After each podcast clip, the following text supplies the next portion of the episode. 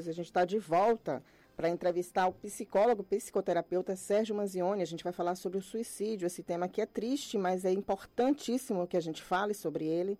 É, e a gente está aí nesse mês de setembro, mês que, que a gente é, é, tenta conversar sobre o tema para prevenir né, essa morte terrível.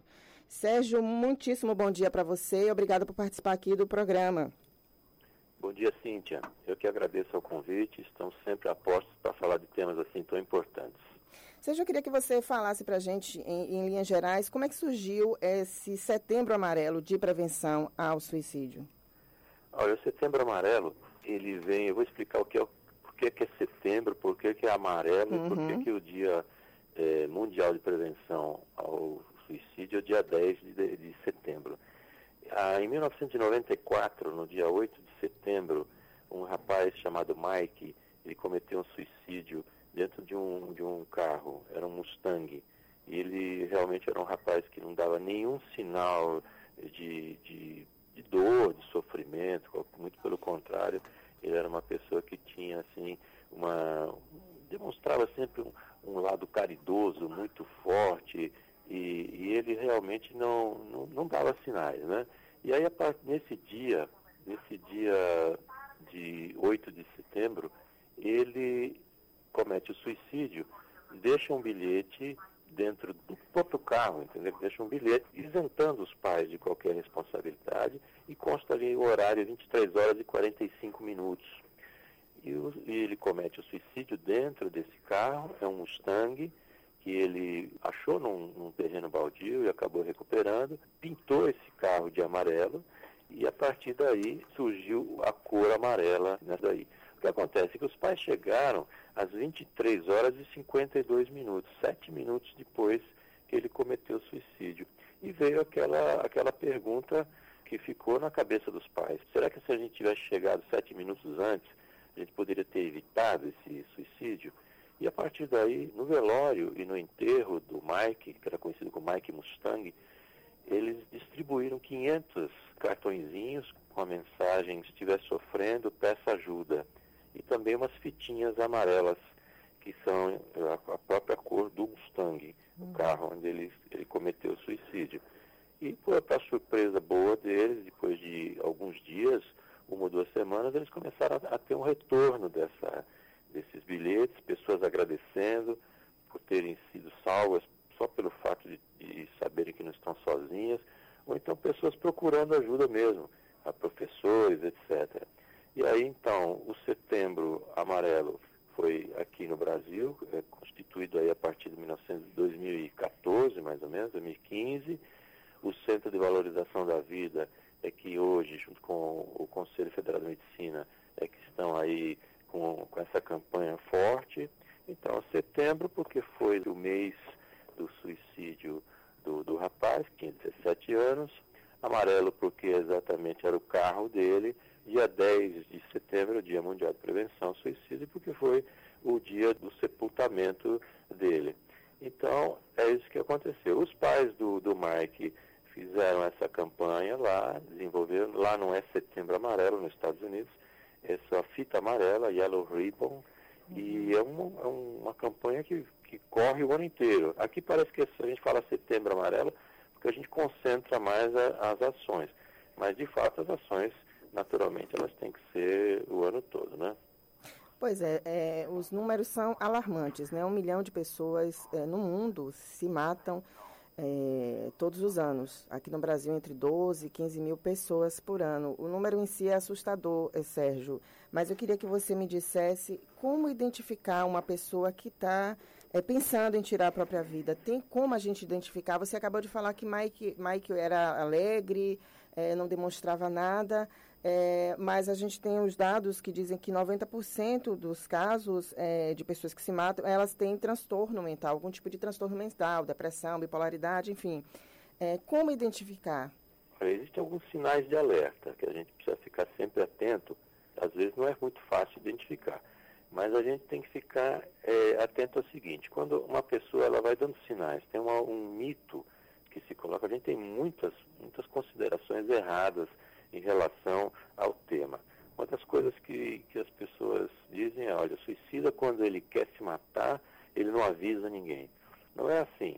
Essa, a, a conclusão de chegar até o suicídio é algo que vem sendo construído ao longo do tempo. Então, o momento, o ato que ele comete o suicídio já é o final de todo um processo que já vem sendo acumulado ao longo do tempo. Então, sinais de alerta, por exemplo, é quando a pessoa começa a emitir alguns comentários do tipo, olha, eu vou desaparecer, ou então eu queria nunca, queria dormir e nunca mais acordar, ou coisas do tipo, eu incomodo demais a todos, eu vou deixar vocês em paz. Então ele está tá dando sinais, ele está emitindo certos comentários que precisam ser levados a sério, pelo menos prestar atenção.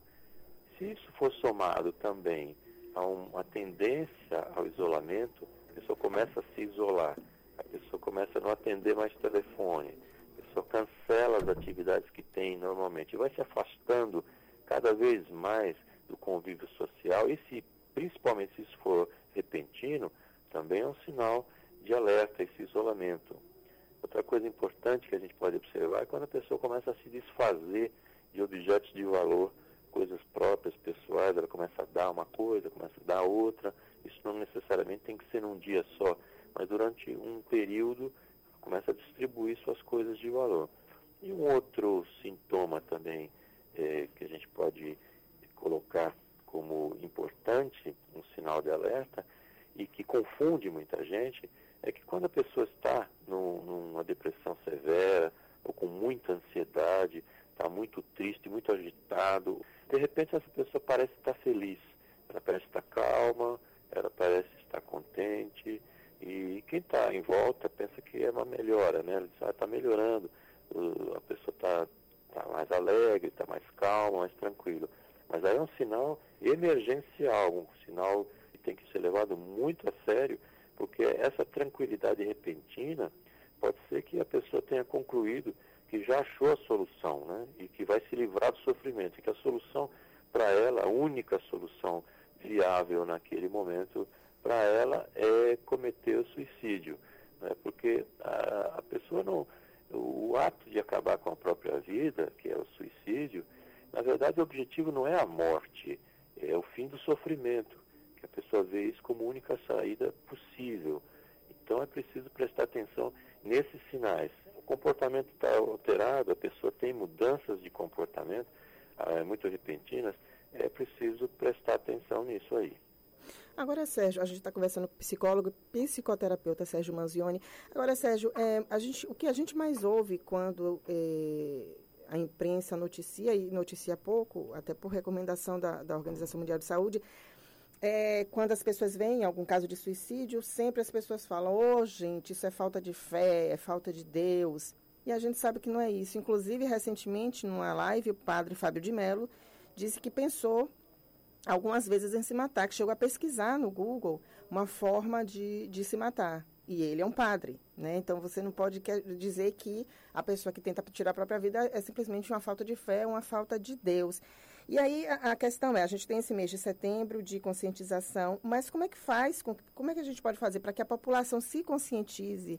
E aí tem que ser em massa, né? As pessoas têm que ter acesso a, a essa informação, de que não é falta de Deus, que não é falta de fé, que é algo que, que dói, é, que a pessoa luta contra, mas não consegue. É, como fazer com que a população, do modo geral, entenda isso? Olha, a, a campanha de Setembro Amarelo já é uma iniciativa é, sensacional, né? Porque a gente está aqui hoje conversando sobre um tema que há alguns anos atrás ele era completamente é, proibido, vamos dizer assim. As pessoas se afastam e até hoje isso tem ainda uma repercussão. Ele ainda é repugnante, vamos dizer assim. Agora, você colocou uma coisa muito importante aí, é o que aconteceu aí com o padre Fábio de Mello, e que acontece com muitas pessoas. Uma coisa que tem que ser entendida é que os pensamentos suicidas, eles são um sintoma, eles não são uma escolha.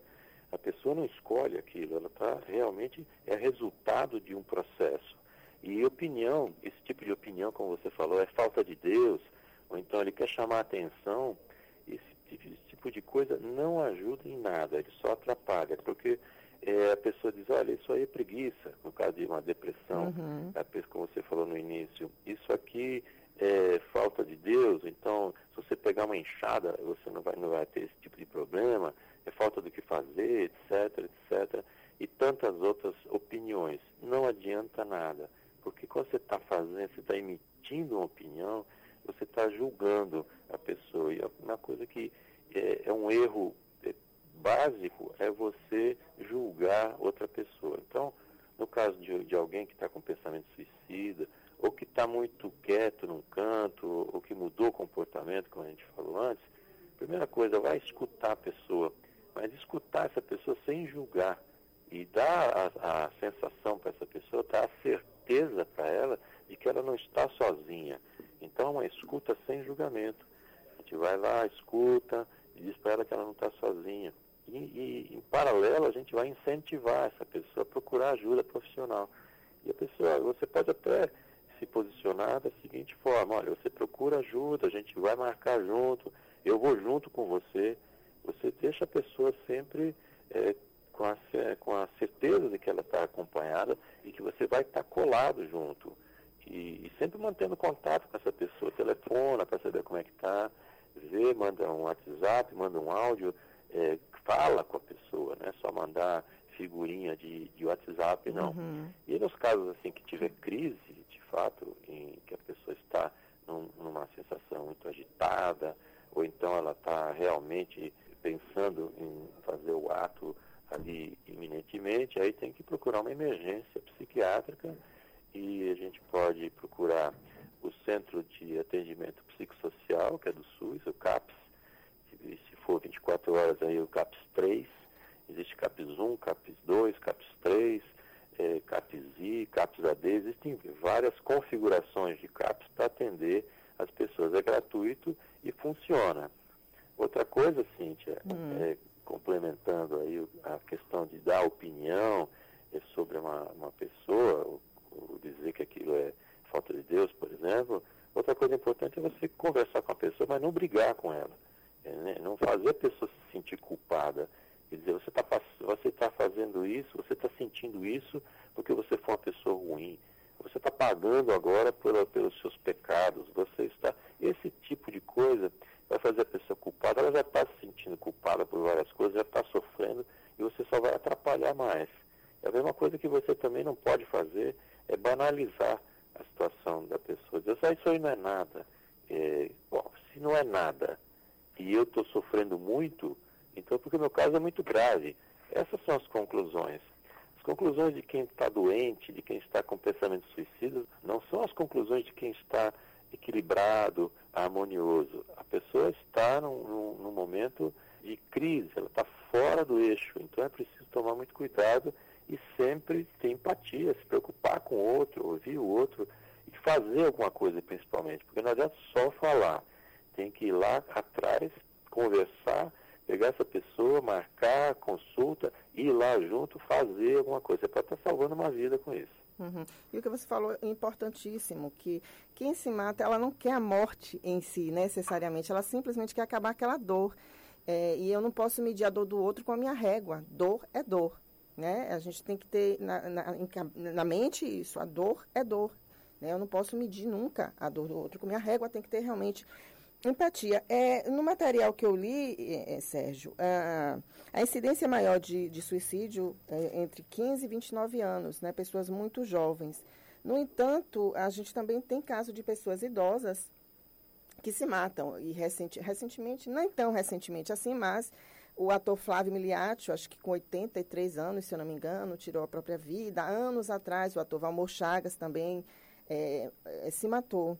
E aí, no caso do Flávio, ele falava muito dessa, da coisa da velhice, né, da impotência da velhice e das coisas ruins que acontecem, que não podem ser modificadas. É, como é que a gente também consegue ver isso nas pessoas mais velhas? Porque é, a gente fica imaginando, ah, a pessoa chegou com 80 anos, já viveu tudo, é um sábio, e, e na hora ali a gente vê que a pessoa foi e tirou a própria vida. É, como é a gente pode também diagnosticar ou, ou ver que essa pessoa está passando algum tipo de sufoco? É diferente para quem é mais jovem, é, é para as pessoas mais velhas? Olha, a motivação pode ser diferente, né? no caso aí desses dois atores que você citou, eh, tem muito a ver também com a forma que a pessoa encara o mundo e a vida. Quem tem assim uma visão muito materialista da vida e que as coisas são é, aqui e agora, tem essa tendência de que eliminando o sofrimento, aquele sofrimento de vida, e também vão, vão extinguir qualquer tipo de problema. Né? Isso também, estou falando assim que é mais, mais materialista, mas uhum. também as pessoas espiritualizadas também, elas também cometem suicídio. Então isso é uma, um, algo que passa acima disso. De fato, essa faixa etária assim, entre 15 e 35 é perigosa e acima de 70 também é, é importante. Quando a gente fala aqui que é uma faixa etária de incidência, não significa que todo mundo que está nessa faixa etária está é, correndo risco.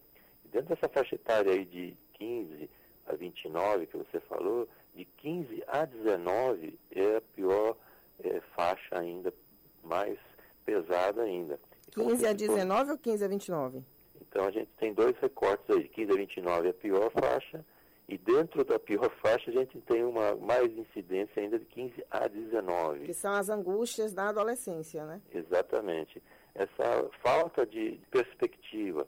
Agora o suicídio pode ter várias causas aí, e estão sempre relacionadas assim à culpa, a remorso, pode estar depressão, ansiedade, algum tipo de medo, humilhação, cyberbullying, eh, qualquer tipo de coisa nesse sentido. Você falou dos idosos, a gente tem que estar sempre prestando atenção no, nas pessoas. O comportamento, se a pessoa tem um certo comportamento durante a vida e que esse comportamento é, é constante, ah, não tem problema, aquilo vai, vai caminhando. Mas quando a pessoa apresenta algum tipo de, de alteração de vida, é preciso prestar atenção.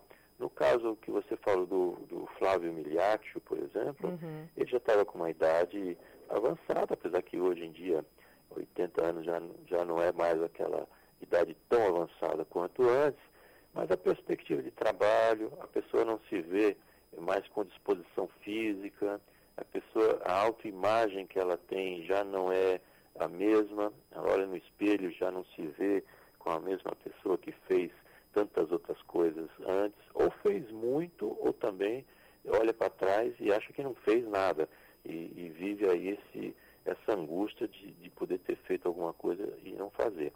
Então, é preciso estar sempre em contato com as pessoas. Mesmo assim, isso não é uma garantia de que a pessoa não vai cometer o suicídio, mas você tem uma grande chance, como foi dito, 90% dos casos de suicídios podem ser evitados, segundo a Organização Mundial de Saúde. Então, é, mudanças repentinas, como eu tinha falado antes. A pessoa está muito angustiada, de repente ela fica calma, tranquila e diz: não, é assim mesmo, ela se estabiliza, é preciso prestar atenção. Resumindo, mudanças de comportamento muito intensas ou mudanças de fatos importantes na vida da pessoa, ela é uma aposentadoria, ou então é um divórcio, a perda, a morte de um ente da família, um filho, uma filha, falta de perspectiva no futuro, algum tipo de doença incapacitante, eh, doença terminal também pode ter, trazer isso, o desemprego, né? é, falta de vínculos sociais e familiares e são também fatores de risco, abuso de substâncias químicas também é, histórico familiar, se já teve algum caso de suicídio na família também é preciso prestar atenção e se houve tentativas anteriores de? Também é importante. E ver como é que está o estresse dessa pessoa.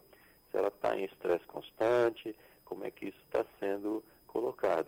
Está certo também, os transtornos mentais, eles são responsáveis aí por 96% dos casos de suicídio. E, e, os mais importantes aí são a esquizofrenia, a depressão e, o, dentre eles, o que tem mais incidência é o transtorno bipolar que levam mais a pessoa a cometer o suicídio. Agora, é, é, Sérgio, eu sei que você está já no seu tempo, você né, tem um, um, compromisso logo. Eu queria só é, saber de você. A, a, gente fala muito que, eu já vi muito, né, já li muito, que todo mundo deveria fazer terapia. E eu queria saber de você, é, realmente a terapia é para todo mundo? Porque tem aquelas pessoas que aparentemente têm uma vida feliz, alegre, super desencanada, me dá a impressão de que é feliz, não precisa de uma terapia. Mas você, como psicólogo, como, como psicoterapeuta, você, você me diria que todos nós precisamos de terapia? Olha, as pessoas, então eu não vou dizer que todos precisam de terapia, porque realmente é um exagero. Mas toda pessoa que tem um sofrimento, que ela tem um desconforto, que ela está vivendo uma situação que ela não vê saída, é, e não estou falando só dos casos de suicídio, mas uhum. na vida cotidiana a pessoa está se sentindo oprimida, opressionada, ou tem é, problemas de relacionamento tóxico, tanto em casa quanto no trabalho. Qualquer tipo de situação que cause sofrimento é um, um indicativo de que a pessoa precisa procurar ajuda.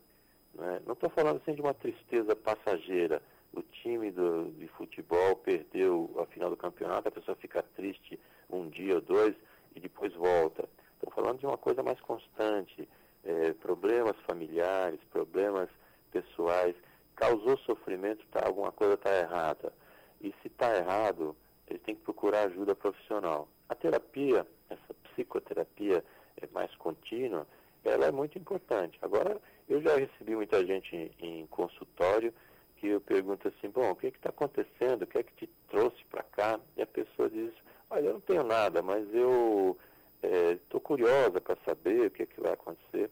E a minha recomendação é assim, olha, se você não tem nada, não está sofrendo com nada, está feliz da vida, está tudo bem, tudo tranquilo, não, não vá procurar terapia porque a gente vai achar alguma coisa que uhum. não está muito bem no lugar. Então, a gente deve procurar, assim, terapia no, no sofrimento, para se entender melhor também, um autoconhecimento para poder ter mais tranquilidade de tomar decisões com mais segurança. Ou seja, qualquer incômodo que a gente tiver nesse sentido de, de decisões, de sofrimento, de relacionamentos pessoais, fase de transição, divórcio, doenças, essa série de coisas que a gente está cometido, se isso está causando sofrimento, a recomendação é procurar uma ajuda profissional e rápido, porque a gente não é feito para sofrer e nem deve ficar sofrendo à toa. Tá ok, Sérgio. Quero te agradecer e dizer para você que os microfones aqui do programa Direto ao Ponto estarão sempre abertos para você para falar sobre esse tema e também outros temas é, relacionados à nossa mente, relacionados à nossa cabeça. Então, muitíssimo obrigada. Eu que agradeço aí o convite, estou sempre à disposição. Eu agradeço novamente o espaço. Muito obrigado aí e bom dia a todos. Ok, aí a gente entrevistou o terapeuta, o psicoterapeuta e psicólogo Sérgio Manzioni. A gente falou aí sobre o suicídio. E lembrando que existe o Centro de Valorização da Vida e você pode ligar se você estiver passando por problemas.